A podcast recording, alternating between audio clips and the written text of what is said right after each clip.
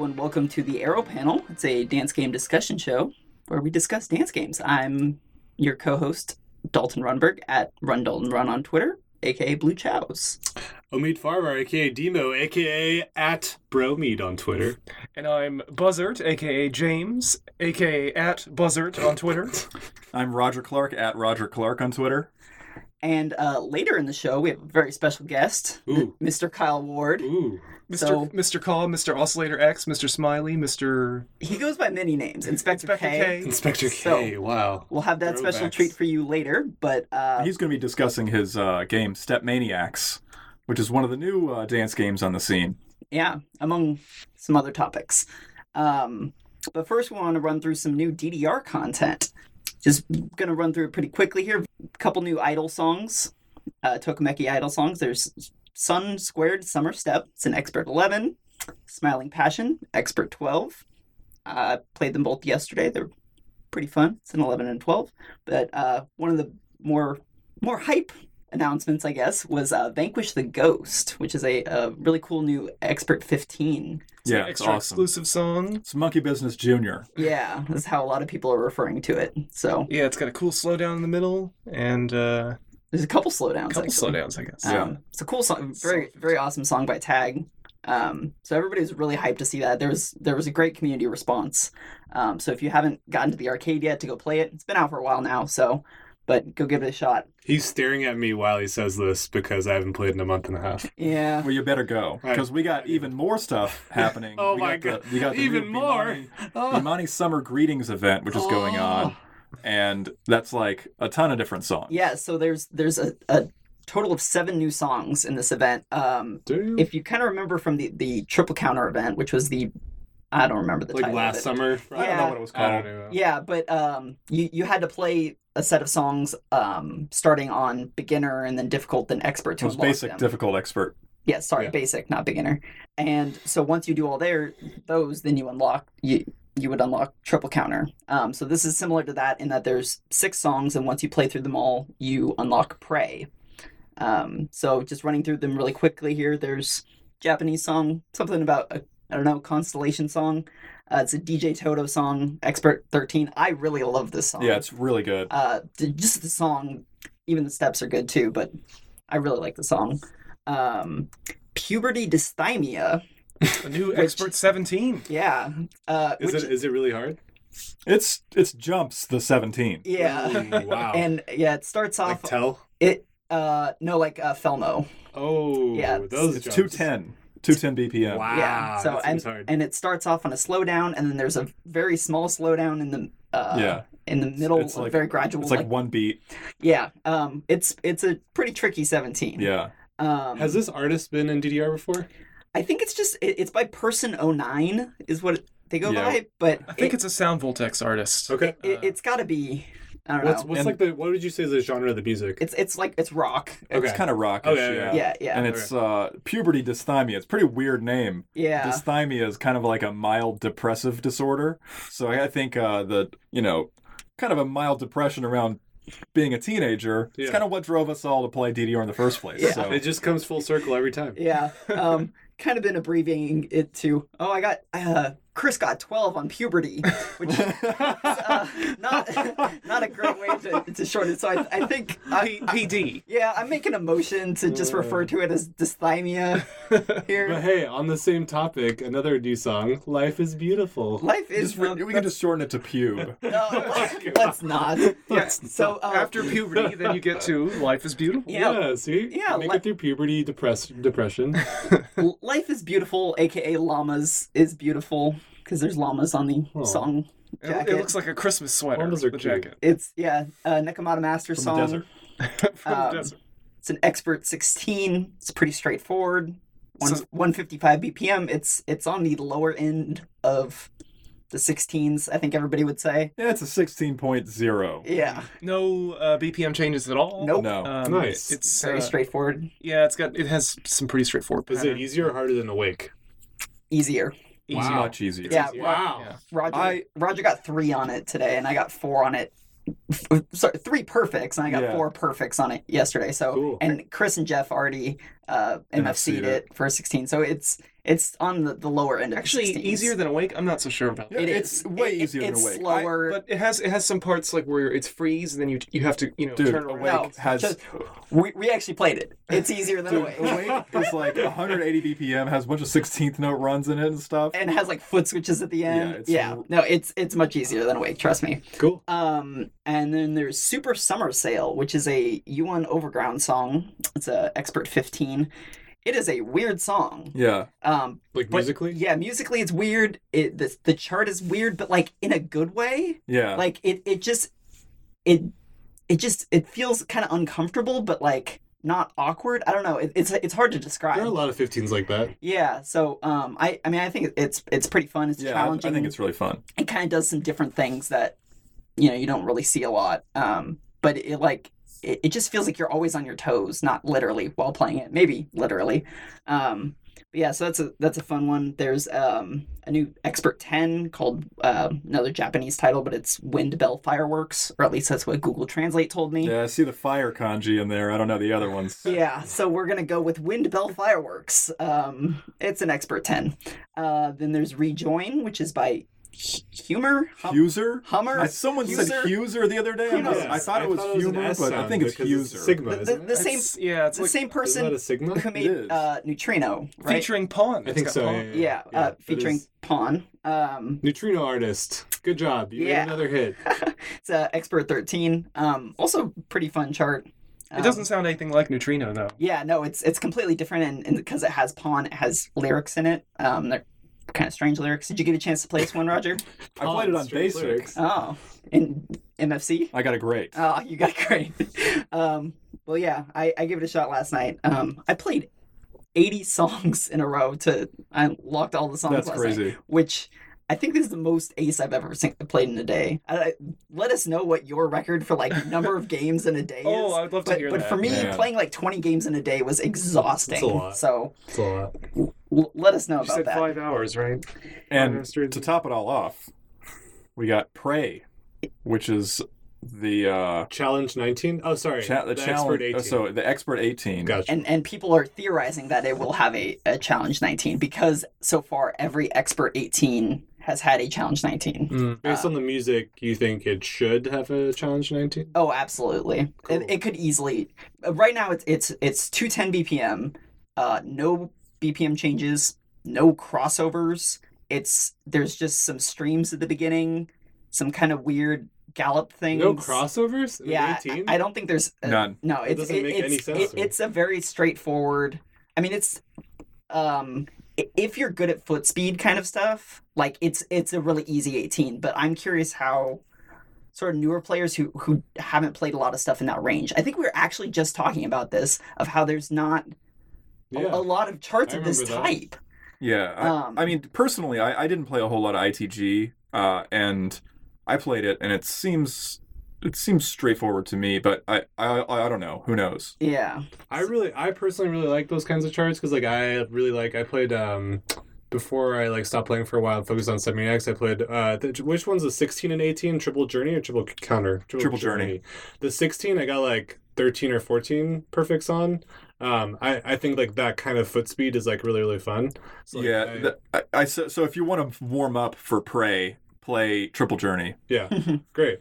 Cool. Yeah. yeah. I'm excited it's to check l- it out. A little bit slower, but yeah. Um, really, cool. really interesting. It, it, it, it, yeah. It adds a new sort of skill to test. And really there's not a lot of other songs in the game where you can practice like kind of foot speed just by itself. Yeah. It, it's, Stuff like like Endymion or Egoism that has a lot of other stuff going yeah, on in it's it. It's just it's so, hard in like eight different ways instead yeah. of one. Yeah, you so have to be able to read also. Yeah, changes yeah, and stuff. So be able to do that. You know, take the time to to go play these songs. They're, they're all really fun. They're really cool songs. They they offer you know there's everything from a ten to an eighteen on yeah. on Expert here. So there's something for everybody. Um, and you have to play all the the basic basic and difficult charts too, and there's a lot of good stuff in there. Yeah, and it really it it's this is something that I've noticed a lot happening lately is uh, some of the some players are have been kind of migrating and playing some of the uh, difficult and basic charts. It's if if you want to get better at timing, go go do that. That's a it's a great way of getting better at timing. Yeah, no, I mean even even just yesterday, I I noticed my M A was so much better. And I I think a lot of that was actually going and playing the these basic and, and difficult charts of things that, you know, I, it wasn't just going to the arcade and starting at fifteens and going up, like actually playing easier songs. Plus, you're also familiarizing yourself with the song and the sync, mm-hmm. like without actually having to try that hard to read it. Yeah. So, um, yeah, lots of new content in D D R. Cool. I um, should play D D R again. Yeah, you should. This if if you've kind of fallen off the wagon, which I don't know why you'd still be listening to the show. Well, Omid hasn't been playing D D R because you've been playing StepManiaX. Well, and like we'll find out. Like I think the person behind StepManiaX is like just super inspiring and like fun to support. And I've gotten hundreds of hours of enjoyment on my machine, and I think that other people will once they get theirs too. And we so, should have we should have a discussion with him yeah, at some point. So, wow. so let, kick it over to us. Yeah, talking to Kyle Ward. All right, everyone. Tonight on the Aero panel, we are honored to have none other than Kyle Ward on the show. Uh, and Kyle, uh, I think I'd like you to kind of tell us a little bit about yourself. All I'll say is you're responsible for so many fond memories in my childhood. Um, Me so as well. Th- thank you for that. And uh, yeah, I'll just I'll, I'll let you go ahead and introduce some of the stuff maybe you've worked on in the past, who you are, and uh, maybe what you hope to uh, get out of being on the show tonight. Sure, absolutely. So my name is Kyle Ward. Uh, I'm the founder and C E O of Step Revolution. Um, I've done a lot of different projects, but let's see. So uh, obviously I was involved with the original In the Groove team. Um, I worked on Pump It Up Pro with Fun in Motion. Um, I worked on iDance two with Positive Gaming. Uh, we produced uh, ReRave with Step Evolution, and then also ReRave Plus with Step Revolution. It's a little confusing. Uh, to tell you the truth, I forget about who I am these days too, but uh, I like music games, I like dance games, and uh, I'm just as much of a player as anybody else, but I also just love trying to make new products and, and getting them out to the market where I, I see, you know, obviously where people aren't doing it, so I like to I like to help with that at least. So, so yeah, we'd love to go into a, a deeper dive of, of history, because, uh, you know, all, all of us, we were, we were all like, you know, super huge Uh, In the Groove fans, yeah, and so and so we'd love to hear like kind of the genesis story of In the Groove. Like, how did you get involved with the project, and uh, yeah. you know, who, like, how did it all how did it all start, or just you know your general history with music games. Yeah, you know, like you don't have to start so with many. I T G. yeah, that's good, yeah. Okay, well, actually, that's a that's a good place to start. So, yeah, uh, I I originally came in contact with uh, with Dance Dance Revolution, obviously, a, a long, long time ago. It's kind of funny when I think about it. Uh, I was heavy in the LAN party scene, and I I did a lot of first person shooters. But at the time, a lot of people were sort of playing underground D D R. At the time, they were using wooden pads, and at the time, I didn't actually know what it was. And when I saw it, I was intrigued by it, but I was also sort of like, I, I just, I didn't know if I, if it was something that I could do. Um, so I didn't so really your take first, it seriously. Your first exposure wasn't at the arcade then? It was at uh, a LAN party? No, actually, yeah. To, to tell you the truth, when I, when I think about it, um, and a lot of times, you know, I tell people the arcade first, um, which I would say that's my main experience with it. But no, I, I actually saw sort of the underground scene sort of develop, you know, all the way back to something called Delight Delight Reduplication, which is a very, oh, yeah, very, very totally old. I'm familiar with that. I totally remember that. Yeah, and so, I mean, I, I saw it at the time, and, you know, I, I never tried it, but I, I was always intrigued by it. But I'd say where I really came in contact with it was when I was going to school up in Seattle, and um, I, I frequented GameWorks. And uh, at the time, you know, GameWorks was a was a really great arcade, a really great location, and I, I just loved going there with friends and everything. And they had a D D R Third Mix and a D D R U S A, and that was actually my first experience with the game. I I, I, I tried it. Uh, I think I tried U S A first.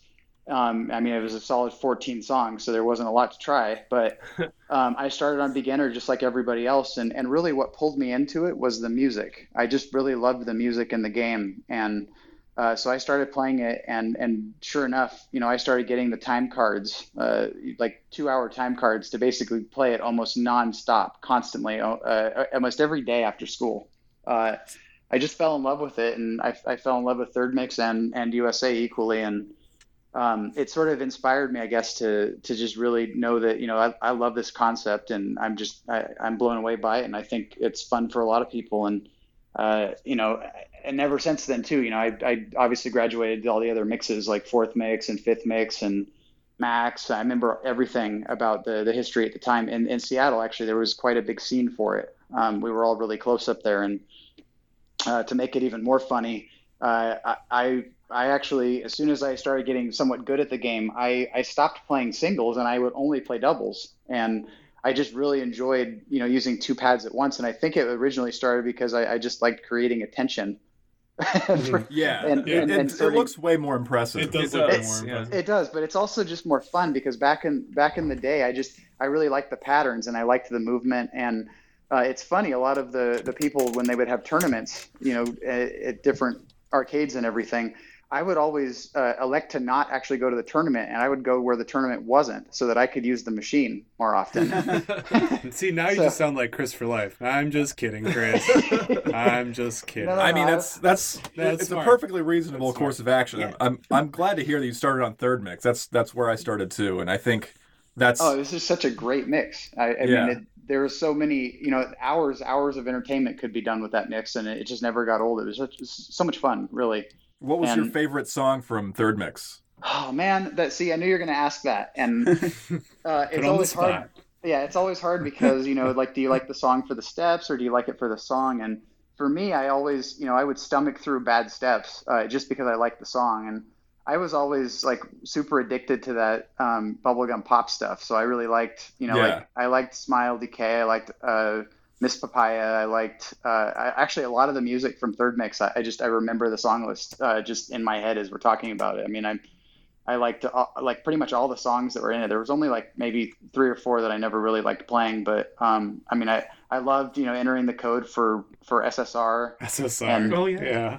Like back back in the day, it's just, you know, and and the the Space Needle, they also had a Third Mix. And Um, you know, I, I eventually, uh, I actually learned to uh, appreciate Fourth Mix more afterwards, just because I liked the amount of songs and I liked, I didn't like the interface, but I, I really, I liked the, you know, the amount of music that was in that machine more, um, which that was at a mall lo- uh, locally, which I, I believe became round one uh, up the, in Seattle now today. Oh, what that's awesome. That's a wonderful fate. So, yeah. so speaking, speaking of the music in the game, um, were were you making your own music at this point? Were you, were you kind of inspired by D D R to start making music, or were you, had you already I... been making stuff before that? Yeah, no, I, so I, I started making music actually before, um, playing D D R, but I would say that my uh, my interest obviously was in line with that because I always liked electronic music, and sort of if you go back to the, the nineties period, I really liked like the Euro dance, the Euro trance, and, and really that sound of the period. Um, the late nineties and early two thousands, I still think today are, are some of the best,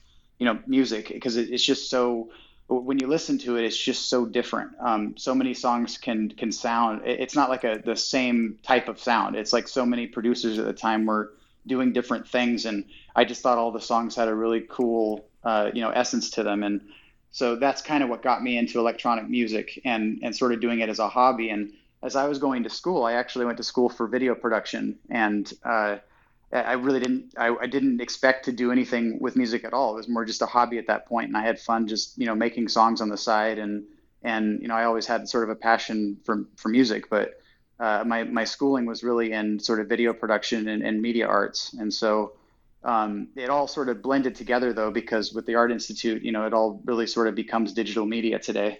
So mm-hmm. um, which is what I went to school for. Yeah. Yeah. Yeah. And, yeah I mean, and that's a, yeah, go ahead. Sorry. I was going to say producing a video is not that different from producing a song, right? You get you put stuff, you know, in order. And there's various tracks and such. It's like, I think producing anything is like producing anything else, if you yep. really think about it. Yep. I mean, it's especially when you start talking about like, you know, nonlinear edit. At the time, you know, nonlinear editing was such a big deal for people. And they were still teaching us how to do linear editing too, with the tapes and everything. And it's still valuable to know sort of how that stuff works and sort of the, the origin of it, I guess. But um, yeah, it, it all certainly relates. And when anyone talks about doing anything media related today, you know, it's it's all intertwined. And whether it's YouTube, Facebook, streaming, it, it all relates. To, or just like what you guys are doing here with this podcast too. So I mean, yeah. So Kyle, I want to fast forward to In the Groove, um, yeah, since so... that is like where I think all of us probably heard, started hearing about who you were. Mm-hmm. Um, what, like, so I know StepMania was already, we can skip like the StepMania history. I think that's probably a whole other podcast. Um, I think once StepMania was established, what kind of paved the way for In the Groove? Was it like a lot of the same people who built StepMania getting together, deciding they wanted to make some kind of arcade solution? Was it like something you saw that was missing from D D R that want, like made you want to like pursue that? Um, tell us more about like the the concept of I T G and um, kind of, you know, how it came, goals. how like, yes. how did it even happen, right? Yeah, like how, yeah, like sure. a personal story yeah. with you and you and uh, Chris, Chris Danford. Yeah. And, people yeah, like that. So, I mean, that's, uh, you know, going right into that, uh, I sort of came into it because Chris and I were friends. Chris at the time was going to University of Washington. I was going to the Art Institute, and I started, you know, talking to him on and off, and we would get together and actually play D D R all the time. We'd do, you know, we'd play Third Mix, and, and there, Alderwood Mall probably up in Seattle was one of the places we'd love to go. It had a Fourth Mix machine up there, and I would always bribe the arcade attendants to to turn up the volume as loud as possible. They, uh, I mean, it was to the point that it was deafening oh, when you put in a coin. It was we we still do that. Yeah. yeah, no, absolutely. But I mean, you're playing the game and the music is so loud that you can you barely hear what's anything that's going on. And and I remember at the time at the mall. And sorry if I'm going too slow with this, but I just remember it all so so well. Uh, we would go to that that Alderwood Mall, and there was a food court there. And we would have that Fourth Mix so loud that you could almost hear it outside to where the mall entrance awesome. was. And it's like, you know, you put in a coin and you just cover your ears because it was so, so loud. And I think Chris was sort of sad. embarrassed sometimes. but yeah. um, and what's okay. So what, what's funny is uh, so we started talking at the time, and, and Chris sort of connected with um, uh, people in, in Austin, Texas at the time. Of course, you know, Roxer Games, and they sort of had a knack of sort of taking projects or, or you know, freeware type things or sort of low budget type of uh, titles and turning them into arcade releases. And at the time, um, I think that even though we were playing Fourth Mix, you know, Extreme was out uh, for a while, and uh, we were close friends with a lot of the Portland community too. And what actually happened is uh, some community members in Portland had written a letter to Konami, and Uh, there was, you know, a rumor at the time that Extreme was going to be the last mix um, because it basically there was a lot of taglines like "We're starting over" or, you know, "Thank you for playing," sort of like the things you see at the end of a series. And so uh, yeah. some of the community members uh, down in Portland, um, I think Tyler Harding was one of them, which his name, uh, he's a very, very old school player. Um, some people probably don't even know who he is today, but he wrote a letter. And Uh, the interesting part was uh, I, I know a lot of people that have tried to write letters or, or communicate with uh, Konami in Japan, and uh, they actually wrote back, uh, and they basically said that it, this they didn't intend to release another arcade Dance Dance Revolution after Extreme. And so wow, when, wow. when we saw that, I mean, bear, bear in mind there were some other things that they, you know, some general P R stuff too that was said that obviously didn't sound so negative, but in, in a sense, when you read it, it basically came across as we're not making any more arcade D D R. Sorry. Thank you for playing. Huh. That's so crazy. Cause that's the first time I've, I've heard that it was ever confirmed. Yeah, me too. Right. Yeah. yeah. We all and, thought and, it for sure. In fact, I really wish we had a copy of that letter, like, you know, a picture of it or something. Um, so that it would, which we could share. Um, I, unfortunately I don't have that cause I didn't think it was a big deal at the time. I mean, I thought it was a big deal, but I didn't think it would be a piece of history or something. yeah. Um, yeah. So, um, so that kind of made us all sad, obviously. And so when you think about I T G, uh, what, what we were was a group of players. Um, cause at the time, obviously, you know, Chris and myself, Uh, then there, there were some other people from Seattle, like Chris Foy, and and uh, then we got together with the people in Texas, and they we sort of a, assembled a small team all around the U S And, and actually, one of the guys was in Canada too. I think uh, what was his name? Uh, M J, actually, the guy who M J, did a lot yeah, of the double exactly. steps. Um, yeah, so he, he did some crazy patterns. He did. He, he did absolutely. Not as crazy no. as Foy though. Yeah, Foy, Foy was known for really pushing the limits with the charts. Um, I mean, there's a lot of his charts that remain on on uh, some of the machines up in Seattle. I think that they recently sold at an auction or something. But he would always make some some crazy uh, some steps to like things like Dropout, and he would he would name them different sort of categories for things. And at the time, um, G P F Lith was also a very very big player up in Seattle for for Team Seattle, sort of the leader. And so. Um, But but yeah, Foy was basically known for making a lot of the steps that would that would push limits. But um, so in a sense, what happened is we we just loved, you know, obviously playing dance games in the arcade, and we were just really sad to see them see them go away, or hear that they were going to go away, or basically have no hope that there would be another version after Extreme. And so, you know, we waited a little bit and waited, and it just didn't seem like anything was coming. And so we started thinking to ourselves, you know what, we we need to do something to keep this going, because, you know, we love this game, we love this concept, and we don't want to see it die. And yeah, uh, you know, that's amazing. Yeah, a- absolutely. And so um, that's to, to be honest, that was sort of the general wave of of of I T G, and sort of what we were we were really dance game enthusiasts, and, you know, specifically a lot of us for D D R, but some of us had played, excuse me, some of us had played Pump, some of us had played. Uh, Technomotion was another game at the time, which was uh, it, it wasn't really well received by a lot of people, but, you know, it was another game. It was another option. You're too nice. Well, you know, every game has its strengths, I guess. But, uh, and actually, what's funny is originally when we started talking about like the I T G concept, and, and when I say we, basically, you know, like the Rockstar Collective, and then all all the, you know, the rest of us as players. We we wanted I T G to really be a, an upgrade kit to Technomotion, because we wanted to do nine hmm. panel at the time. But interesting. Uh, yeah, and and we, we thought it was easily accessible too, just based on the hardware when we when we took a look at it more. But um, we determined. You know, Kyle, when I think nine panel, I think easily accessible. No, I meant the hardware. Like the actual concept know, of nine joke. Panel is not easily accessible. No. no. Um, I um, th- thanks so much for sharing. I, I want to make sure we ha- we have so many listener questions. I want to make sure we get to um, ask ask you a few more before we're out of time.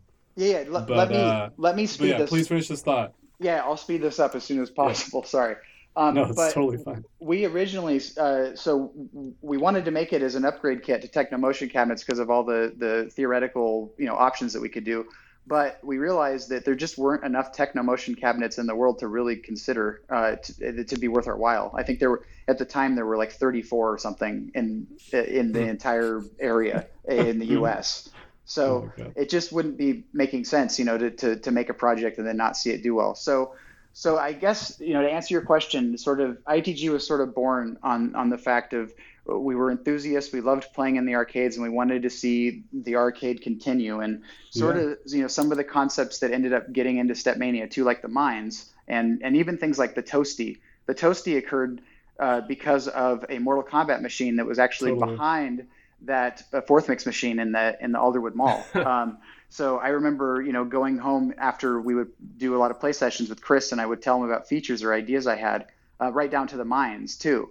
Uh, originally that, you know, obviously got ported into StepMania. Uh, so anyway, a lot of the features that we wanted to put into In the Groove actually would make it into StepMania as well at the same time. And it was, uh, you know, Chris was very active with the development. And then Glenn's another guy that, you know, a lot of people don't know Glenn, but he he is actually, his background was a, as, was Pump It Up, to tell you the truth. And he became sort of the StepMania right-hand man. Uh, most of the code that you see that is StepMania today is contributed by Glenn. And he is just a mastermind. I don't know anyone that can program like that guy. He's just amazing at what he does. He's really good. Yeah, absolutely. So anyway, that's that's awesome. Kind of the summary of how it started. Yep. Super appreciated, dude. Thanks for sharing. Um, yeah. I want to kick it to another uh, panel member to sure. kind of lead us down another path. Sure. Well, I, I was just kind of wondering, like, did the you know the ex- the success of In the Groove, did you did you expect it to to be anywhere as successful as it ended up being? No, not at all. To tell you the truth, you know, it was just a group of like seven of us, and we originally, you know, we started just showing it, or, or I feel so bad for the, the the manager at Illusions at the time. Illusions was the arcade up in Seattle.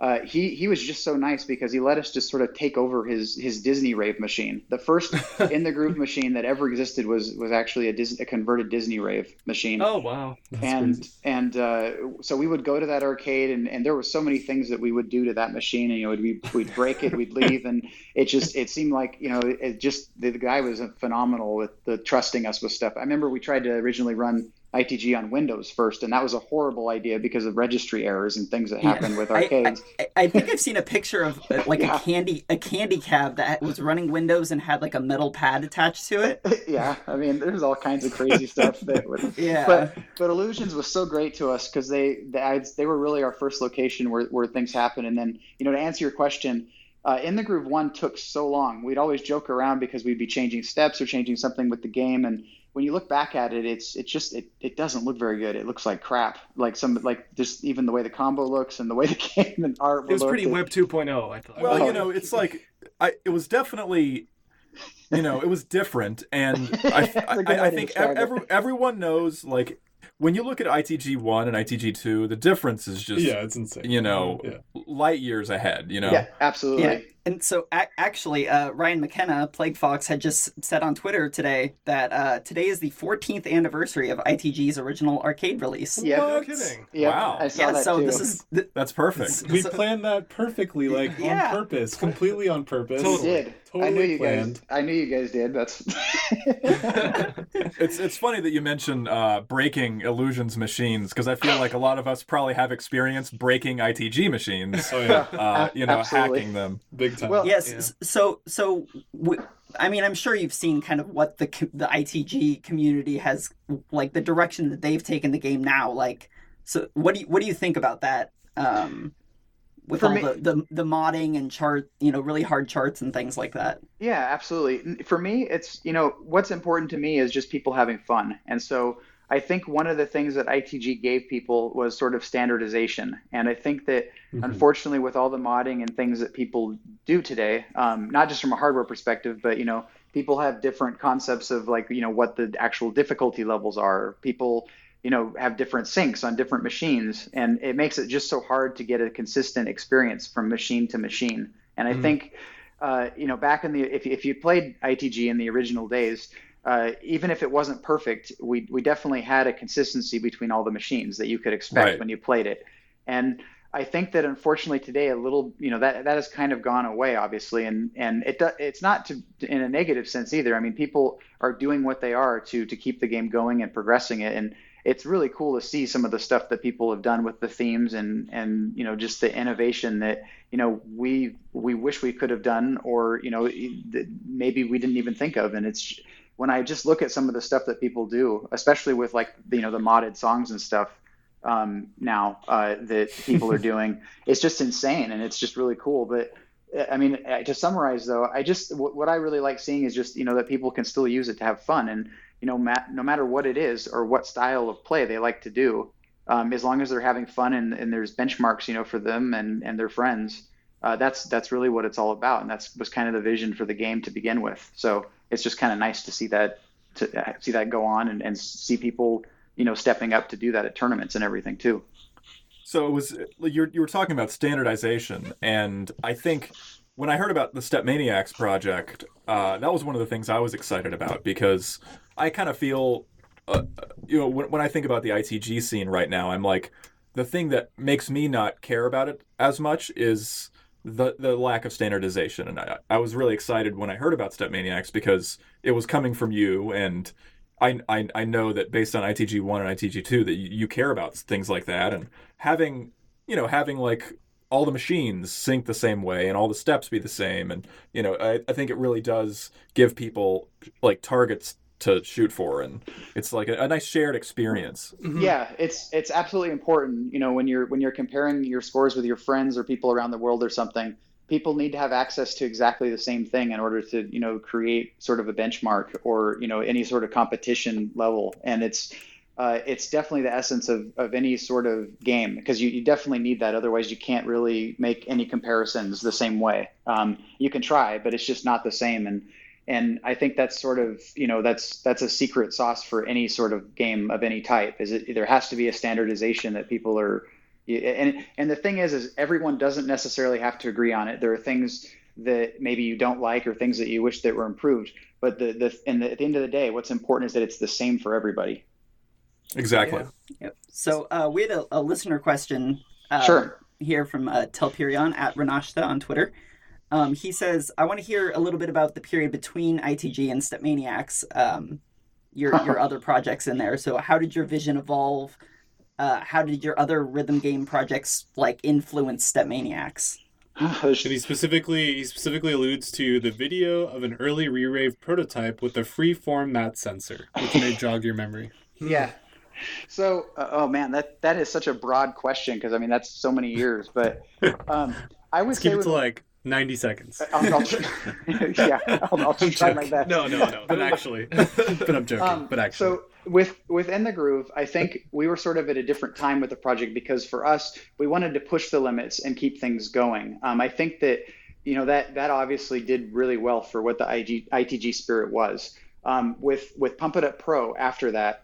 Um, I, it, which is funny because a lot of people think that, that that project wouldn't have happened, but even if we would have had In the Groove three, Pump It Up Pro actually still would have happened anyway, um, because Andamiro had come to us at the A S I show, actually the last A S I show where In the Groove two was shown, and they wanted a version of Pump It Up that was more accessible to people or to the U S market. And so, uh, you know, the vision with Pump It Up Pro wasn't necessarily the same as it was with I T G. What we were trying to do there is basically make the game more inviting to people and make it easier for them to use, because a lot of people had this this sort of uh, I don't know if it's uh, uh, like stigma or like they, they just weren't interested in five panel after they tried four panel, and some of that's still true today a little bit, I think, because it depends on what game you start on, whether or not if you start on five panel or four panel you prefer one or the other. But the what we really tried to do with Pump It Up Pro was we cleaned up the interface, we made it easy to use, and we made it familiar to people that were familiar with In the Groove. And I think we really did a good job with that because uh, there were a lot of advancements that were done to the Pump It Up series at the time. I mean, things like buttons never existed before Pump It Up Pro. Yeah, crazy to me as a non-pump player. Yeah, yeah, yeah. And, uh, you know, things like welded back bars, that didn't even, uh, that wasn't a thing with Pump either until uh, Pump It Up Pro. Um, yeah, they were screwed in. Yeah, and they, the screws always came loose. How does that even... Yeah, and and and there, you know, there's some reasons behind why they did things that way, and I understand that. But the, the, the bottom line is, is yeah, it just wasn't it wasn't as good, right? It, it just over time it would break, and it just wasn't a good design, and people thought it was cheap, and and really it just they started doing that just for shipping reasons. But even so, my point being is that the the Pro series really sort of uh, I feel introduced a lot of things to the Pump It Up series at the time that sort of you know advanced it a little bit, and at the time. There was a lot of hesitation, obviously, with, with pump players. And um, if I look back at any sort of trend with all the projects that we've done, uh, every single project has has upset some group of players. And I'm not really sure why sometimes, but like, you know, it, it, it, people don't like change. They, yeah, they don't. It, absolutely. It's a very passionate group of people, too. Absolutely. And, and, you know, being music game players, we all know each other and we have for over the years, but everyone is super passionate. And, and you know, that, and that's what it is. It's just passion among people. But you know, from everything that we've done, it's, you know, within the group, we made a lot of, obviously, D D R players unhappy. With Pro, we made a lot of pump players unhappy. With with Re-Rave, uh, we, we kind of pissed off multiple people, like that liked Technica and that liked Osu and and uh, and Elite Beat Agents. So, you know, no one knew who to be pissed off at. and and uh, so, uh, you know, I guess one, one thing it's taught you, though, is with every project, you just have to have sometimes, you know, thick skin, because you'll hear all kinds of things and, and see things. I mean, I, I've, I've, I've seen things in forums and stuff like, you know, I hate Kyle Ward. His music is crap. Everything he does sucks. And it's, you know, that's, that's fine. And I mean, I can, I can certainly take that feedback from people. And, um, and, and it really, it's just, you know, they're, they're just passionate about what they like. And, you know, that there's nothing wrong with that. But, you know, going back to your, the question, uh, every single project we've done, I think, has accomplished a new goal. And the thing I'm probably most proud about is, no matter what, we've we've create we've created some press, and we've done some things, and we've pushed the limits a little bit further, and and innovated things with every little project. You know, every single fork of StepMania, uh, right down to when we did Pro uh, after I T G, we advanced the StepMania engine too, and there were things added to the StepMania engine that that progressed it, and uh, you know, right down to StepManiaX today. StepMania never had touch support, and you're starting to see people be interested in touch support now, and and other things that we're introducing, you know, back to the engine again. And so uh, I, I'm sort of proud of that, and I think that uh, it, it's just a good feeling to see that stuff progresses over time, and, and you know, sort of remember all the times that and all the did, long development hours doing all that stuff too. So that was, that was such a nice timeline. I loved I loved the transition from. From Re-Rave to StepManiaX. Yeah. And the uh, the A S I, that I think that was A S I two thousand six. Yes. Yes. And I, I was there, and I actually met you there. Except that's right. Uh, yeah. I, I yeah. And um, you you were playing Supernova, Konami, right? Yeah, and Konami was there, and yep. So it was kind of like a of like a portentous event, I think, in, in the scene. Yep. So, so, well, so, Kyle, do you see do you see StepManiaX as as kind of what all your other projects, sort of between I T G and now, were working towards, or is it just kind of another stepping stone, or, or just another thing? Like, nice do you, do you... pun, Dalton. uh, or do, I mean, do do you see StepManiaX as, as kind of something bigger than than all your other sort of in between projects? No, I do. I uh, so the way I describe it to people is StepManiaX is sort of like a mature version of basically everything that came before it. And I, I know I used like I think I used a Power Rangers reference at one point, which geez, um, I said it was like the Megazord of everything. Um, but um, you know, I think, you know, when we look at I T G, there's a lot of things that we got wrong. I mean, a lot of people like to think it was a, I mean, it, it was a huge success, absolutely. But, you know, when you look back at it for new players and intermediate players, it was a complete disaster. Uh, you know, when, when people accidentally enter the mod menu, I mean, there's n- no hope for those poor beginner players because they, they yeah, look at all those options. Text. Oh, yeah. Absolutely. It's a wall of text and it's completely awful. And at the time, you know, we thought it was a great idea, but when you look at it and you see new players try to use it, it was a horrible idea. And, and I we really missed the ball with the, the new and the intermediate players with that project. With Pro, I think that we we did it sort of a better job of of introducing new people to things. But at the same time, you know, a lot of people criticized some of the steps that we did um, because they didn't have as many turns as, you know, standard pump steps do, like M runs and things like that, which we did have that stuff, but we intentionally made some of the songs or authored some of the songs, like like Shusha is a good example of that. Uh, it, it didn't really have any sort of complex pump turns or elements to it. And that was because we knew that four panel players that were going to be p- playing Pro weren't going to be experienced with those motions or those moves. So they would be discouraged. So we, what we wanted to do is bring a familiar song in there with something that they could play uh, and, and still have fun with. And and so, you know, I think we did a really good job with the intermediate and, and the, the easy aspect uh, for players with that game. And and I think, you know, ReRave is a whole different beast because with that game, you know, we were so happy with creating a concept where it didn't involve any overlapping of any kind, which anyone that knows music games um, and sort of the legality behind music games, uh, it, it's very hard to make a, a music game project uh, when you're restricted by so many, you know, legal patents, unfortunately. And ReRave uh, forced us to think outside of the box and do something a little bit different. And, you know, I know that there's a lot of players that enjoyed that game still today. Um, and it, for a lot of people that would try it, it was really hard because, you know, it was like, it's almost like speaking another language when you're used to overlapping objects and now you're suddenly faced to learn a new reading format that is completely different. Um, but, you know, StepManiaX, I think it's sort of the pinnacle of everything because we learned a lot from the U I with ReRave.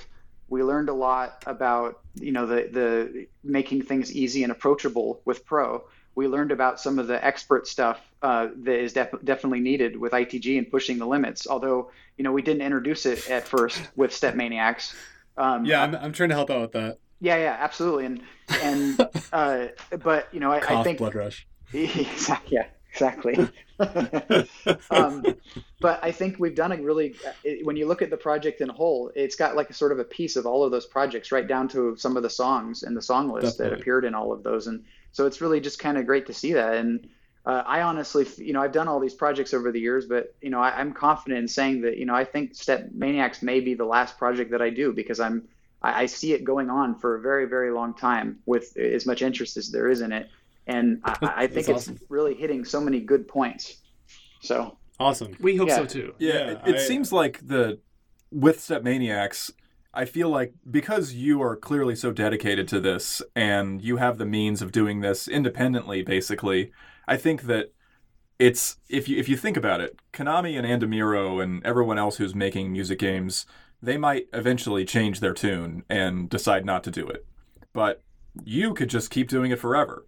So it's possible that StepManiaX could actually be the last dance yeah. game standing. Standing, yeah, that's totally true. And yeah. uh, oh, sorry, go ahead, James. Oh, I was just going to say, like, one of the uh, the biggest complaints that we have about Konami and D D R is just that it's kind of like a faceless corporation. Yeah, that, walled you know, garden. Uh, walled garden. You know, yeah. th- they have no really interaction with the uh, the community itself, like through through various limited means sometimes, but.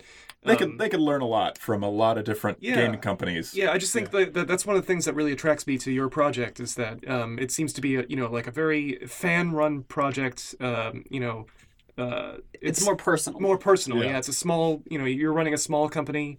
Um, and But you know, doing you, big things. Yeah, but doing big things, and you're willing to talk to us, you know, a couple of, couple of losers on a podcast. It's, nah. So we think that's, we just think that that's like a huge step forward for Definitely. the whole industry. No, I, um, I mean, I, I appreciate that. I mean, I think, you know, when you, when you become a big corporation, which it, it eventually happens to a lot of companies over time, but a lot of times what happens is the left hand doesn't know what the right hand is doing. And things become, you know, purely financial decisions at that point, which, you know, any sort of corporate atmosphere, it is always about, you know, the financials and, and basically mm-hmm. money at that point. And so, you know, we, we can't blame some of these other companies for doing some of the things that they do as players, you know, and it's, it's hard for me sometimes too, because The, the one thing that, you know, the, the position that I'm in today is I have to be sort of that, the, the corporate, you know, business mindset, but at the same time, I'm also a player and I understand the details that matter and, and the things that, that people, you know, what's important for people and, and, you know, different aspects of stuff. But, you know, sometimes, you know, it's, uh, it's just difficult because it's like a scale that you can't ever, you, you can't ever win with one or the other. You have to sort of make calls in different, different directions. And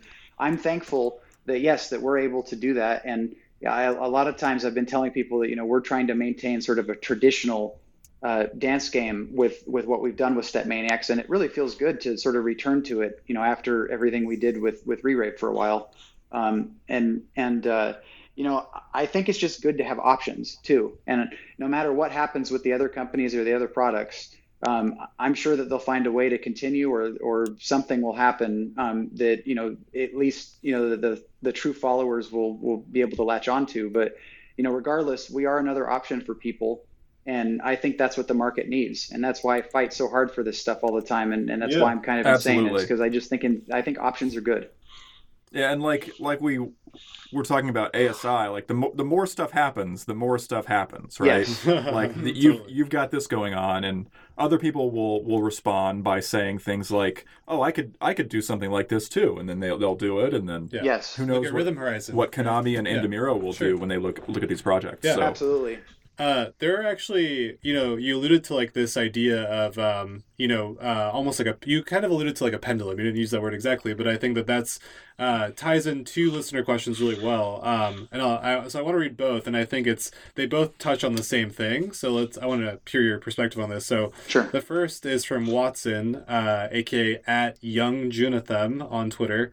Um, and he writes, many D D R players got into dance games by growing up with home console releases. Uh, but these home accessible solutions no longer exist today.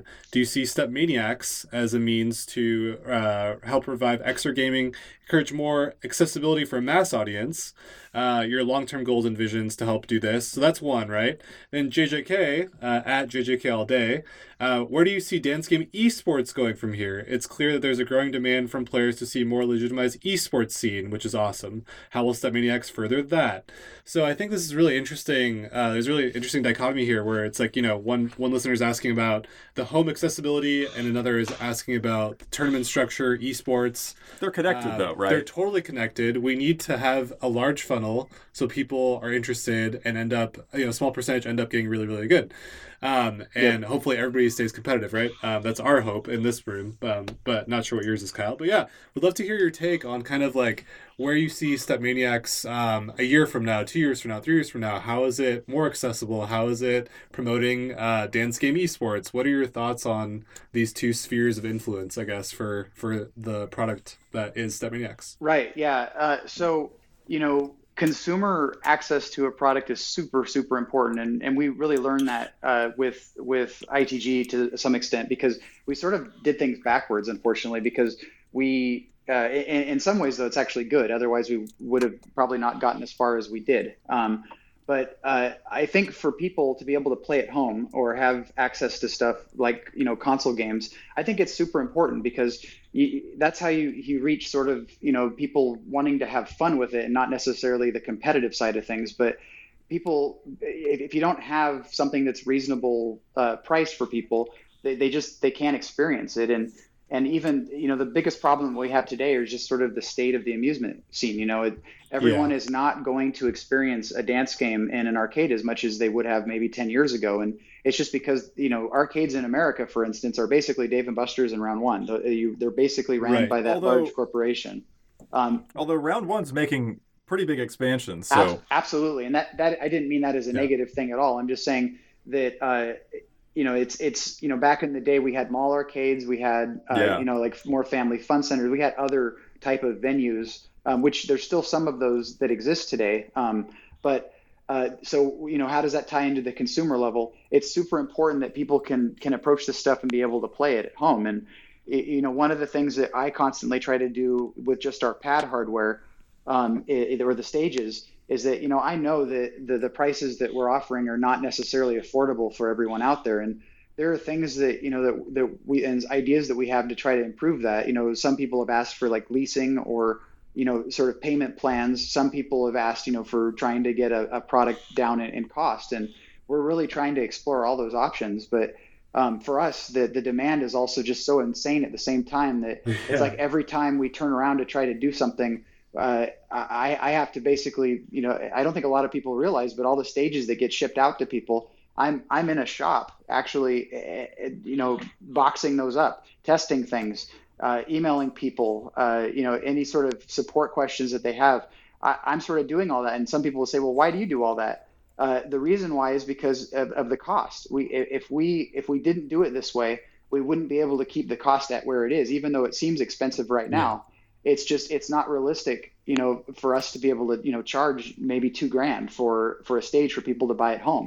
Um, I wouldn't say it's necessarily a g- good, approachable, uh, consumer product because of the, the price. So it, to, to basically combat that, what, what we are doing is looking at, you know, some designs and some ways to utilize what we've done in sort of a lower cost uh, solution. And we're sort of having to be forced to do that too, based on like what's going on with the economy right now with steel and aluminum and importing yeah. stuff. And it, so uh, I guess in summary for the consumer question, Uh, we are trying to do what we can to make the game more accessible for uh, for people that are, that aren't as fortunate with being able to spend that much, and and that is important to me. And I continually try to find ways to do that. And I'm confident going forward, we'll figure out ways to make you know less expensive version of the pad. Um, and and it just it takes time. At the same time as we're you know we're trying to get everything else out that we've already done. Um, but I, I believe it will grow, and I believe we'll find ways to be able to do it for less cost. There's no doubt about it. And then on the other side of the spectrum, for the competitive esport people, um, you know, I know that there is a, I know immediately when I played these games too, that there is a huge draw for competition and, and esports uh, and uh, just uh, friendly ranking amongst people around the world with these, with these games. Um, and uh, part of what needs to be done with that is trying to get the game not just a, a, in the sense of a game. It needs to become more of like a a sport that's taken seriously. And, and we took steps towards doing that in two thousand six uh, with I T G actually, because there was a time, a brief moment where it was an acceptable sport in Norway. Um, unfortunately, it didn't really get followed up at the time uh, because of what happened uh, with the fate of the I T G series. But Uh, you know, what really needs to be done is is approaching some of the fitness companies and the people yeah. that, that take sporting events serious. And uh, in order to do that, there are things that have to be done with the games as well, um, because uh, companies like that don't want to just view a product as a video game. At that point, it's more of a, it needs to be more serious for a sport. You know, things like heart rate start to matter, things like the appearance of a product or like, you know, not relying on on people just spending coins on the game. Uh, it, there's things that need to be done in order to push that further. And so, you know, one of the things I think we're doing with StepManiaX is we're really trying to approach that that fitness and even the school market to try to get people to take it more seriously. It, it isn't just a video game that people are spending, you know, dollars on here and there, or or just yeah, you know buying really at smart. Their house. What what it is is a, a fitness tool and and a way that people, just like any other sport, you know, people are are benchmarking themselves against others around the world, and so. Uh, you know, I've done what I can, even with meetings with some of the, some of which, I mean, I can't mention some of those companies yet, because you know, some of them have been good meetings, some of them have been challenging meetings. Um, but you know, either way, it's it's all progression forward as far as I'm concerned. Um, it's awesome, man. So yeah. Just throwing throwing this out there, have you thought about opening an amusement uh, chain? An an amusement? Oh, like StepManiaX arcades. yeah, yeah. Uh, that's what I want to see. it's uh. It's an interesting idea, but I think uh, you know is I think it's it's difficult because if you just have one product, Uh, I think it's kind of difficult to rent out a whole space and then have, have one product sitting yeah. in that part. I mean, well, you, you just got, have eight products. Oh, you got StepManiaX, you got Re-Rave, you got, uh, you know, Pump Just Roll. Kyle Ward Arcade. Yeah. The... I don't know I, if I do want to I do want to mention. Want to play that. That would be there for that.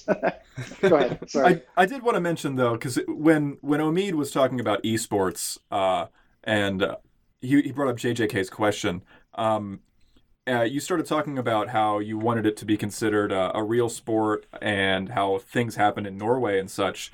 Uh, the world right now is is quite different in the sense that, like, actual video games are pretty big now. Yeah, they are. And you have Link, you have League of Legends, you got you got the fighting game scene. Dota you got... two has like twenty-five million dollars.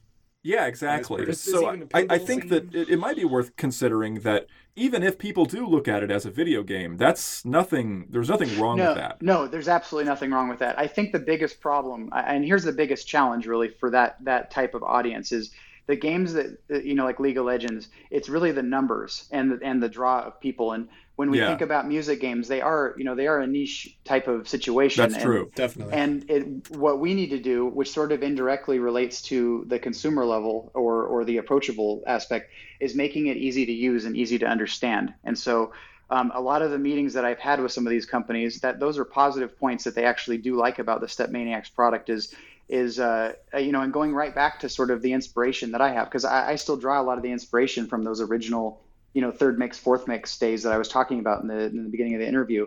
Um, if you look back at those games in comparison to what we have today, and and and even, you know, if we if we consider Pump It Up in this as well as D D R A, uh, it, it's I don't I don't honestly feel it's as approachable and easy to use for these new types of people in comparison to these what the older mixes were. If yeah. you look at it's how, absolutely not. No, if pe- you... pe- pe- people go up and try and, like, they don't understand the E M Us thing and, and exactly. the, the menus are very You used confusing. To be able to just put a coin in and press the button and it would start, right? Exactly. I remember uh, playing a, a game of D D R two thousand thirteen at one point at some location, and uh, I was able to start the game somehow into doubles mode without actually paying, and then what happened is it dumped me back into the attract uh, yep. where oh I, could, God, I, I couldn't even there. play.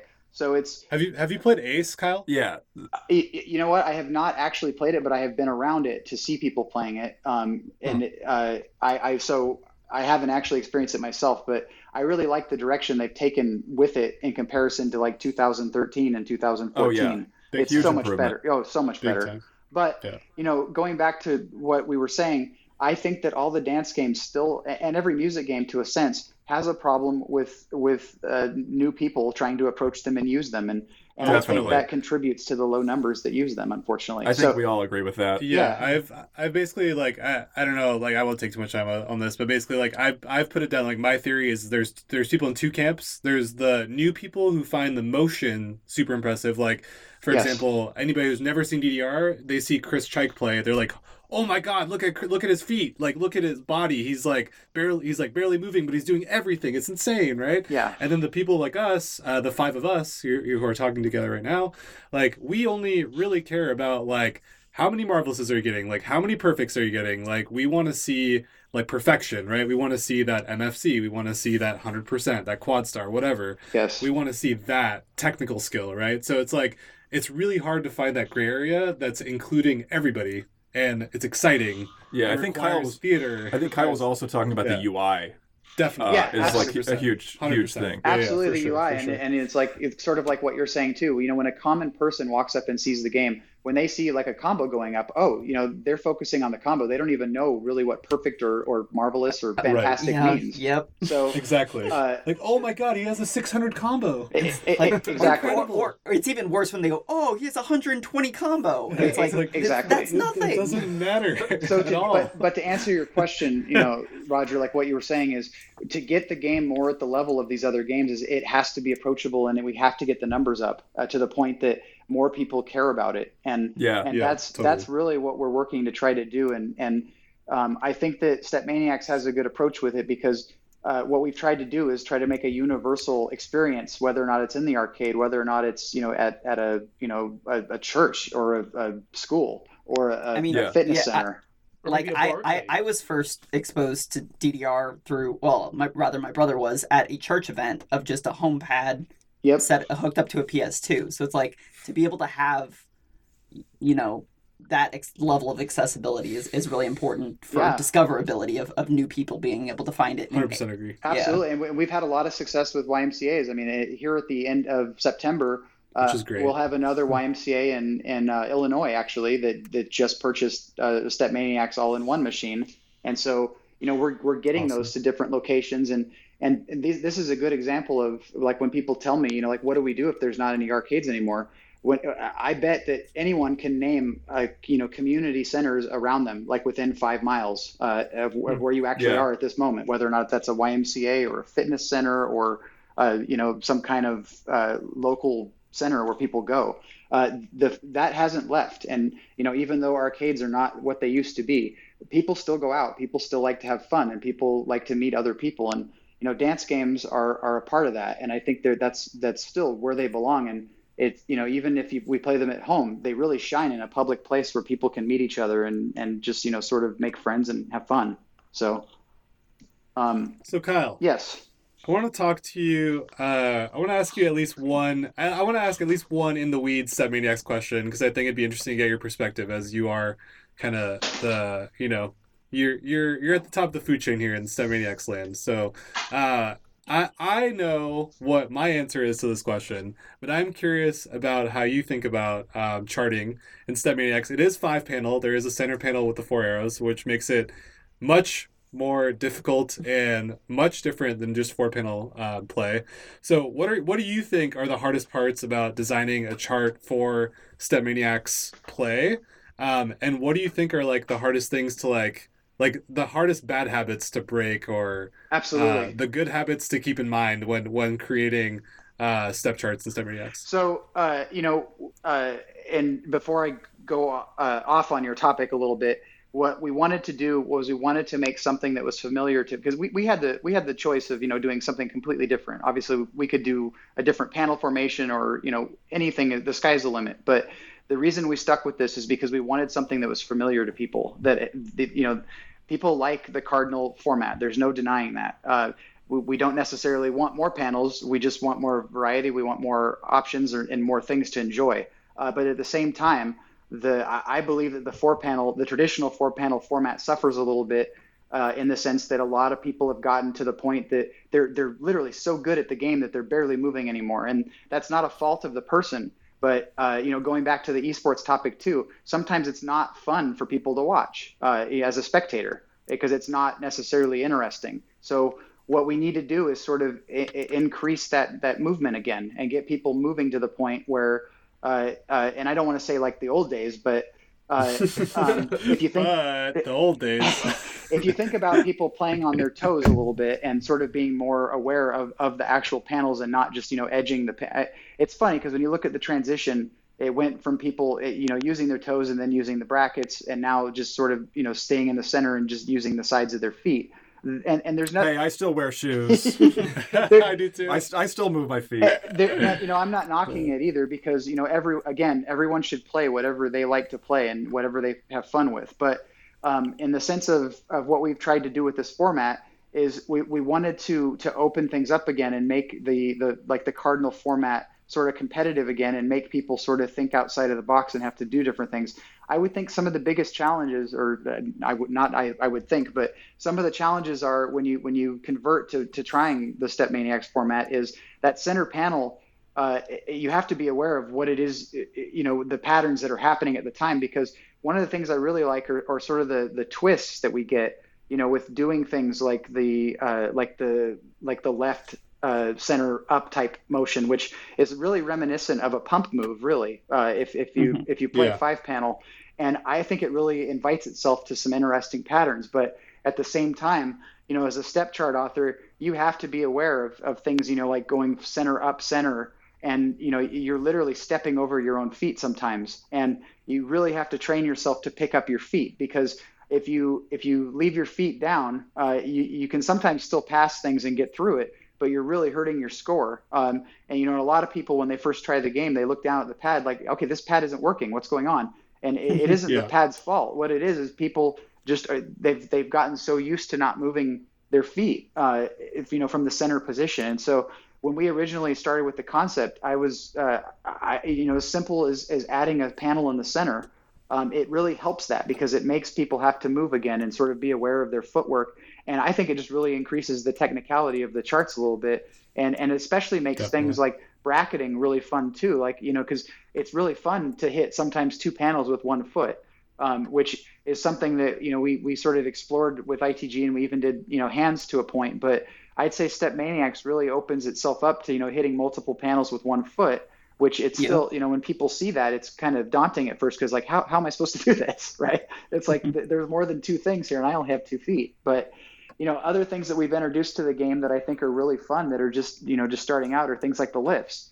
Uh, I, I always wanted yeah. to see lifts be be a thing in, in Pump Pro, and you know, we, we got it like maybe forty percent into the engine of, of Pump Pro and never finished it. And and StepManiaX is really the, the true project um, where that concept comes to light, because it has like its own windows and, and things that make that you have to do to make it fun. Um, sort of like with the mines. I mean, the, the mines also have like a grace period um, uh, because if, if you didn't have that, it, they would be a, a lot harder than they are. Um, But I, you know, I think we've done a lot of things with the format and, and sort of the, the features with the game that sort of push, uh, you know, just the innovation in the charts a little bit further. I mean, even even the rolls. I mean, I'm a huge fan of the rolls and and and basically, you know, getting people. Uh, it's like a more precise vision of what you should do with the rolls. Like, how hard do you want it to be? Do you want to make someone hit, uh, you know, eight times in a matter of, uh, you know, a quarter note, or do you want to let them, you know, have easy, uh, you know, just, just easy hits over the course of a bar or something? Uh, I, to be clear, if you haven't played the game yet, StepManiaX rolls, they basically give you a number and how many times you need to hit the roll in that before it ends, uh, instead of an I T G where it's just you have to hit it like, yeah, constantly at what, what, eighth notes, sixteenth notes? R- eighth r- notes. Roughly, yeah. Eighth notes. Yeah. So StepManiaX does that differently. And then lifts also are uh, similar to like the uh, two D X, like uh, yes. hell charge hold notes. notes. Yes. Where you have, you have to, hold, to lift yeah, them up. Exactly. You have to lift your hand up or lift your foot up uh, at the end of the hold. On beat. Yeah, which I love that. Abso- uh, that absolutely. That, that... And, and some of these things, you know, they, they aren't, you know, like brand new ideas. What they are is sort of, uh, you know, they're, they're borrowed ideas or refractured or refactored ideas basically from other things um, that should be in a dance game. And that was kind of what our vision was with it and, and why we introduced it. And uh, I'm, I, I really think some of those new things make the gameplay interesting, and, and uh, we're, you know, we're just at the starting point, you know, you know, with everything that we're doing with the game. And uh, unlike some of the games that we've done in the past, uh, we've started things a little bit slow. And the reason why is we want to progress things over time. So like, we don't push the limits so fast that, you know, we get to our second or our third uh, edition of the game and everyone's already done everything that can be done. We're trying to progress things over time so that it's still fun for people, and and uh, it, we're introducing them to the concept. But you know, I, I I'm uh, I'm really happy with what we've done so far. Even with like the you know the the mine we, we call them pits, but they're like mine holds, where uh, we even have them in some charts del- deliberately on the center panel. Um, so what that means is that you cannot have your your heel so or parts of your foot on that center panel, and you know. You won't Bagpipe necessarily... comes to mind. It, exactly. Bagpipe is like a, yeah. Yeah, and, and you know, when you're going for Play score... Play that song if you can. Yeah, absolutely. Yeah. When you're going for score, you know, you're you might be tempted to still, you know, hug the, the, the panels with your feet. And you can still do it, but you just won't get as good as a score. And, you, you know, you'll get yeah. some earlies here and there, and you'll wonder why. And it's just because you're not moving your feet. And it's, it's definitely not a, a problem with the hardware. It's just we've trained ourselves now in two thousand eighteen to play the game that way. So... So, yeah. so uh, we won't keep you too much longer here, sure. um, but we got a lot of questions about just kind of the future of, of StepManiaX, uh, a lot of questions about hardware. So, like, is there anything you can kind of tease about? Um, I, I know you posted a picture of, like, the, the five-panel, uh, or yes. rather the pump style, either that, and uh, people were asking about the adjustable bars. Yes. And uh, arcade cabinets, like, any any... you know, teases you can give us for the future of My, StepManiaX yeah. hardware. Awesome. So we're, we're always innovating behind the scenes. And the difficult part is, is we're trying to ship stuff at the same time and support people that have it. But there isn't, there isn't a day where we're not thinking of something new to go into the stage, right down to the sensors too. I mean, we're, we're doing a lot of experiments. Uh, a lot of our stages obviously are only using uh, what's called a load cell right now, which is, you know, a pressure based sensor. Uh, but we're, we're doing a lot of experiments with things like uh, F S R sensors too. Um, which eventually we hope to integrate into the system in the future. um, and, and possibly have future versions of the stages that utilize them as well. Um, and, and F S Rs are sort of a little bit different uh, uh, technology than a load cell, but they still are applicable to sort of the application that we have with the stage, obviously. What exactly is that? So uh, an F S R is a, is basically a force-resistive sensor. Um, so uh, it has, d- d- without being too technical, uh, when we compare it to a load cell, it has advantages and it has disadvantages. Uh, the biggest disadvantage is that it doesn't have the level of detail for pressure that a load cell does. Um, but, you know, I would argue in our application of, you know, like a, a dancing game, how how much, you know, detail do we really need on someone's pressure? At, at this point, we aren't really utilizing pressure too much in the game.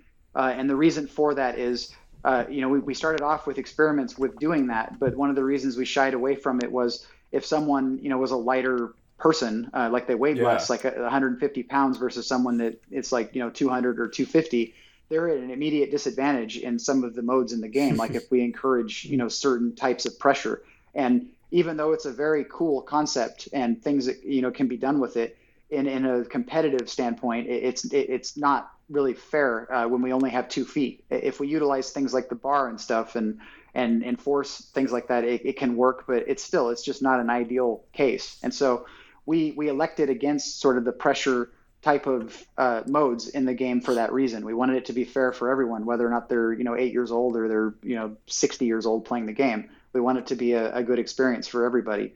But um, the F S Rs, uh, they're they're basically a small, you're, they're they're almost like a sticker, um, sort of in terms of the size of what they are, um, and you're able to fit more of them in. You can do more. Uh, you can put more amount of detail in in posi- like maybe position sensing. Uh, there's all kinds of things we can do with them. Um, but uh, one of the things that I'm really happy about is, it, you know, if you have a, a StepManiaX stage, we really do a good job of trying to make it so that all of our parts are modular, um, so that you can add things on after time, wh- whether or not you're using like a, a dedicated, one of the new dedicated cabinets, or you're using the all-in-one like you have, Omid. Um, or some people, uh, right now only two people have the integrated touch monitor, which is sort of how we're trying to approach the home market uh, a little bit right now, sort of undercover. Um, but all of the parts sort of work with each other. Um, the the uh, uh, rectangular panels will, will probably be a little bit of a different case because there's uh, there's two ways to go about implementing them. And one is what I would consider the best way. And then the other one is the uh, the way it, it works, but it's not ideal. And I think that we rather, you know, elect for the best way.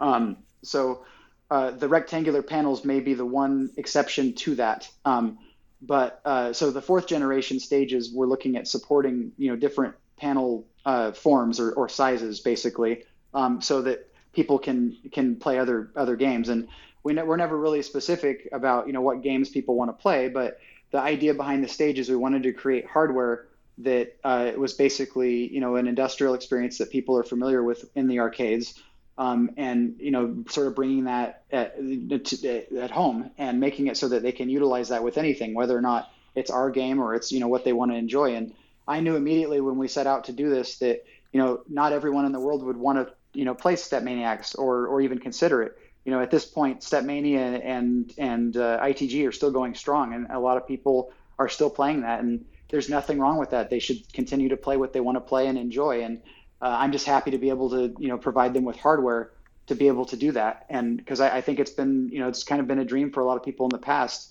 People want a nice, you know, steel industrial stage because it has a feel to it that you don't get from other uh other dance pads, you know, whether or not they're plastic or made of wood uh, or aluminum. There's all kinds of designs out there that have come over the years. Um, but the, the basis of it is, is, uh, you know, the, the steel, the feel of steel is very specific. And uh, that's yeah, why it's the real thing. It, it is. Yeah. And it, it, a lot of it is just, you know, it's the material, and it has nothing to do with the electronics or the technology in the, in the stage itself.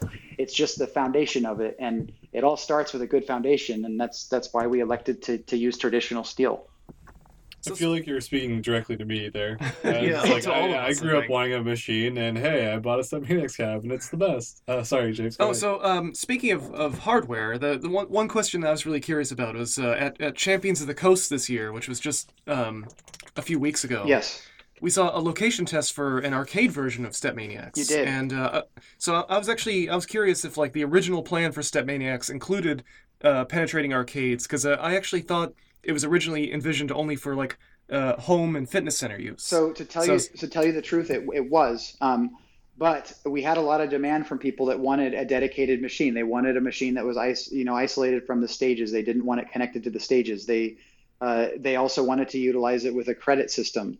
And um, you know, going back to when we originally started the project, which which you know we've been developing this all the way back since like two thousand fifteen, uh, even the, the hardware, but the, the title itself. And there's been a lot of meetings with different companies and a lot of you know strategy and planning going forward, um, with even things that are in the game itself that changed um, over time.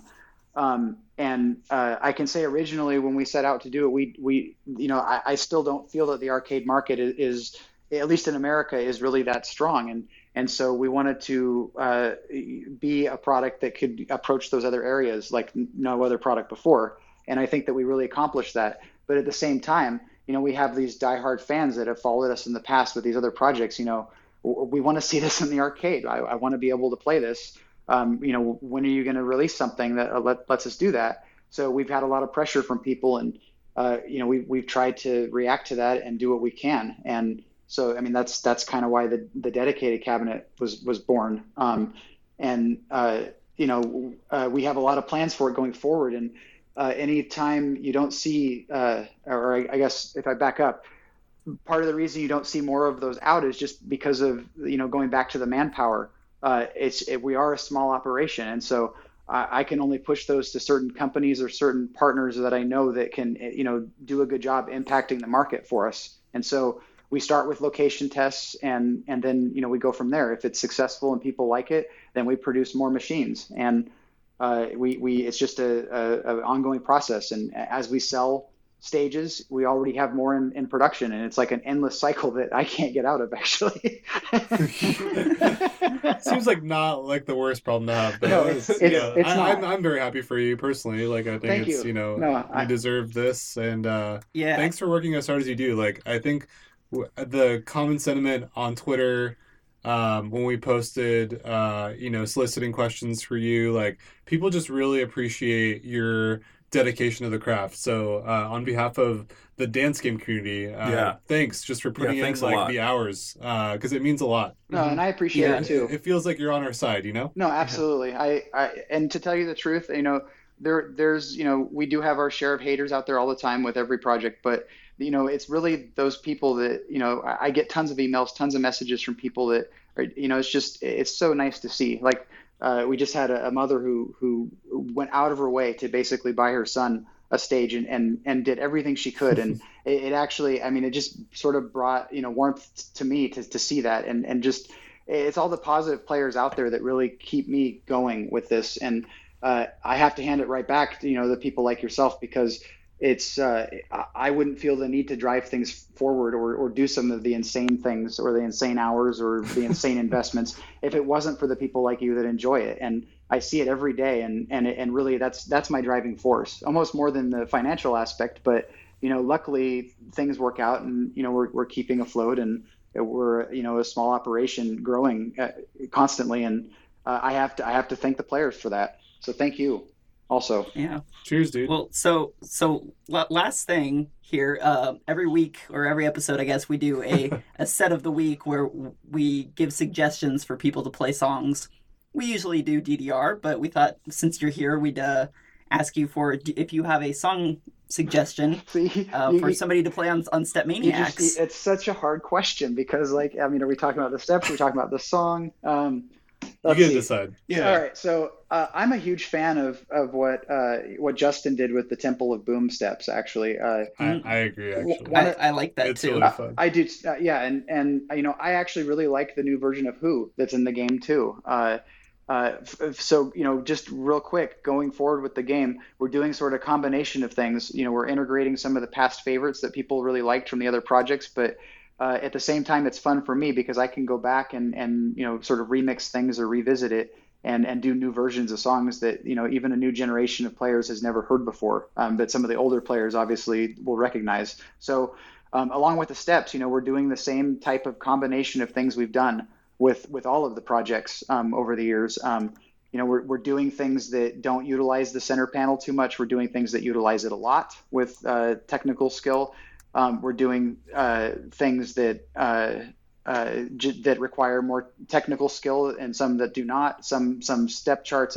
Uh, what I'm really proud about is we've spent a lot of time with the easy and the hard steps, um, making them, you know, just fun. And and sort of the the vision of what we've done so far is just always fun. Uh, in, in the end of the day, you know, step charts are obviously a subjective thing for a lot of people, and we could talk probably for hours about just step charts.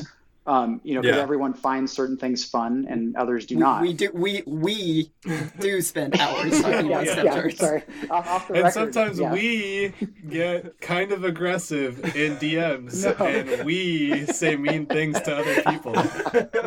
No, ab- absolutely. But you know, it all comes back to the same thing. We're all passionate people. We all have things that we like and we we want to see more of. And um, I think our job is just to make sure that there's a blend of all of it, and that we keep the balance going. And uh, I'm just really proud because I think we finally hit home with a, a product uh, and, a, and a dance game product.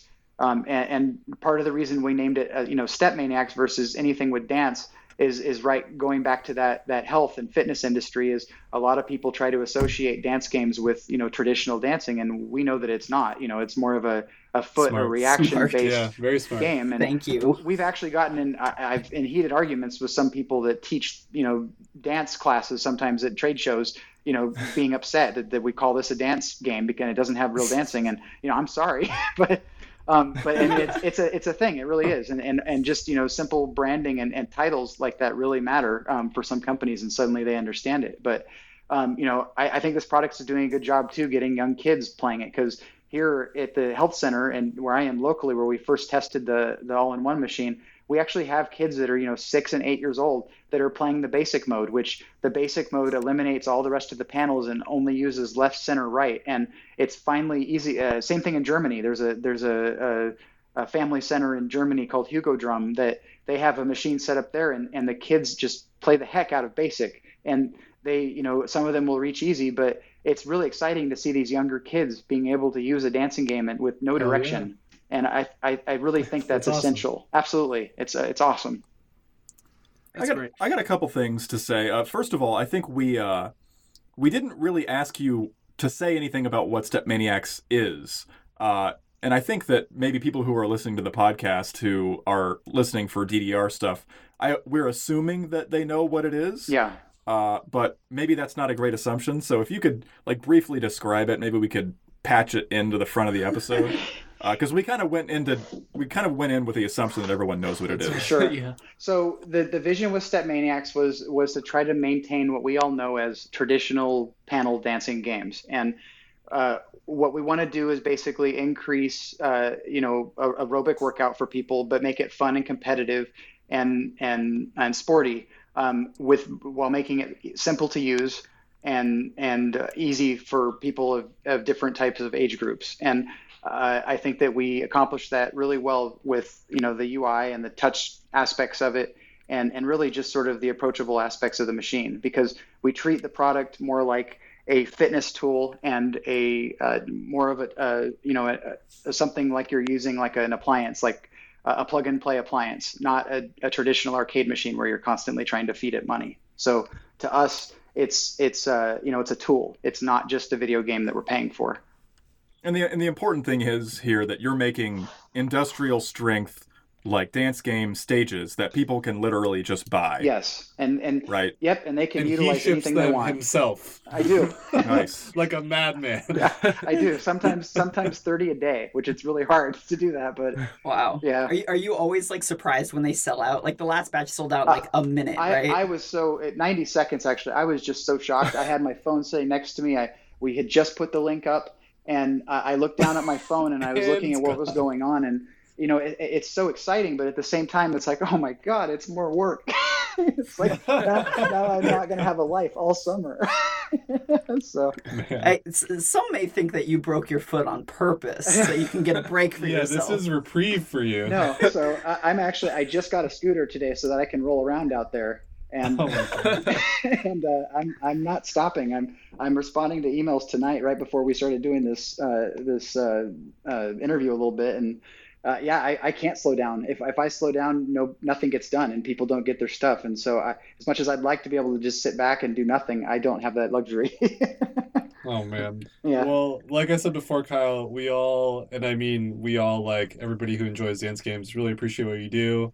Uh, this has been an honor and a privilege, and uh, I think we're all just really lucky to call you our friend, and uh, hope to talk to you soon about whatever else is coming up in StepManiaX. Maybe we'll have you on again, and you can have uh, give us a brief update on kind of what's what's going on. Absolutely. Yeah, thanks I'm, again for I'm your a time. Huge fan of you guys too. I really love your show, and, and thanks for what oh, you thanks. do to the community. Thanks, and and I, I actually do listen to it, and I was I was. just more than shocked that you, you wanted me to come on, and I appreciate the... Ah, uh, come oh, on. Thanks. That's really nice. Thank, thank you so uh, much. So if you if you want to learn more about uh, StepManiaX, it's uh, at S M X Game on Twitter. Or step, uh, StepManiaX dot com, too. Uh, and, yeah, also StepManiaX dot com, thank you. And uh, there's also a StepManiaX player group on Facebook.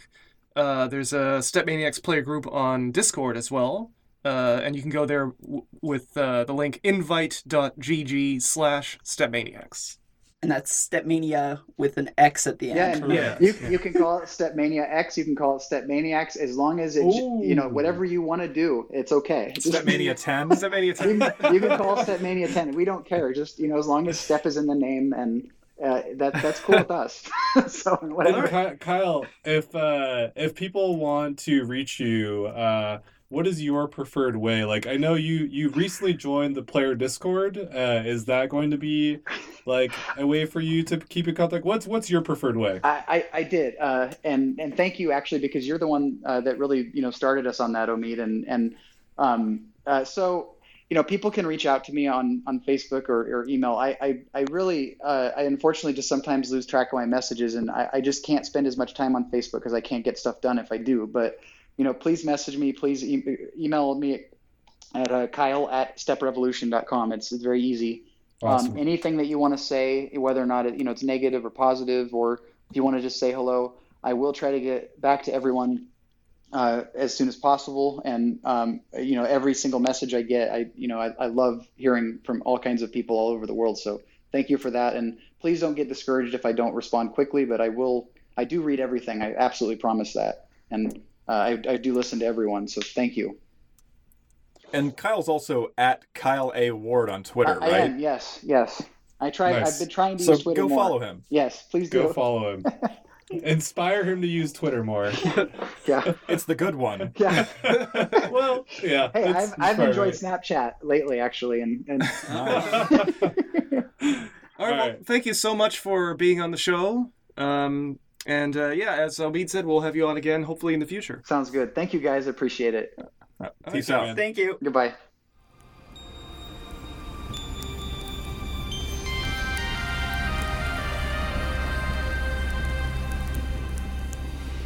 We got some tournament news coming up.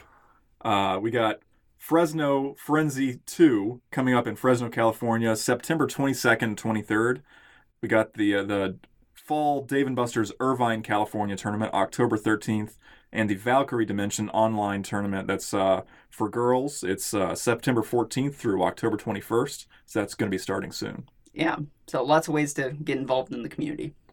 I think for info for Valkyrie, I think they have a U R L. Like they have a domain, yeah, it's right? Just, uh, yeah, yeah, if you go to Valkyrie Dimension dot com or look up yeah. Valkyrie Dimension on, on Facebook or, and Twitter, everywhere, uh, all the rules and stuff are up there in English and in Japanese. Perfect. So, and yeah, then so, for Irvine and Fresno, I think we're using Facebook events. Is that yep. the best way to search for those? Search Great. for Fresno Frenzy two D D R Great. tournament. Um, awesome. I'm not one hundred percent sure about the Irvine one, but... It's on there, too. It's on there somewhere. Save the date. Yep. So um, moving on to Tap Set of the Week, um, because there's a new Pawn song. Pawn's kind of de- divisive. Some people like Pawn, some people don't. Yeah. So so so in honor of that, I'm going to recommend Imera, which is uh, I think probably one of the better Pawn songs, and and very fun Expert sixteen. We've very, talked about her on the on the show before. Yeah, yeah it's uh, very fun. Two or three hundred times. Challenge seventeen. Um, so, Pawn. Give it a shot. I mean, do you have a better suggestion? Yeah, you know, uh, this is a D D R event in which uh, participants must embark on a special summer campaign. So that will be my song addition to the set of the week. So many summer songs. And uh, my song, my pick for the, the week is uh, not really a summer song, but uh, it's based on a tweet that I made recently that got a lot of traction. The song based is, on the tweet. I, I was saying how the uh, the system music, the, the menu music in D D R Ace, after all this time, it still slaps. So That's I'm so going to have to go with uh, E D S M, or Electronic Dance System Music. It's electric uh, dance system. Oh, excuse electric. me. Yeah, electric dance system music. Um, the chart is uh, okay. Um, it's great. It's, what are you talking it's about? Difficult. It's so good. Yeah. I, I mean, it. I mean, it's, it's like tricky. One of the hardest I mean, thirteens, I think. Like yeah. Kyle was just saying, though, that that sometimes you have to sacrifice, even even if the, the chart's not great. If you like the song a lot, you'll still play it. It's true. So. Yeah. It yeah, actually yeah. has uh, some very tricky stops that you are probably it, not going to get on does. the first time. It so does. You have to play it quite a few times in order to get it. And I E D M like. is perfect for summer. That's true. All the yeah. festivals and stuff. uh, so that's our top set of the week. Um, for this episode, you can tweet your scores at us using hashtag tap set of the week. Or at S F underscore evolved. Yeah, and we'll go through and shout you out, retweet you. Um, Good luck out there. Yeah, so again, thank you to Kyle Ward. And for, thanks for giving us uh, questions for uh, the Kyle Ward interview. Yeah. yeah. Um, fortunately, we couldn't get to everything, but hopefully we'll be able to have Kyle back uh, at some point for round two. I mean, or you can ask him yourself. Yeah, oh, yeah, that too. Yeah, yeah. Yeah. But so, yeah, it was, it was pretty nice to hear that he was a fan, too. Yeah. That'll make it easy to that, get him back. That was a surprise. So um, I think that'll do it for this episode of the Aero Panel. So as always, thanks for listening, and thank, thank you, you for playing. playing.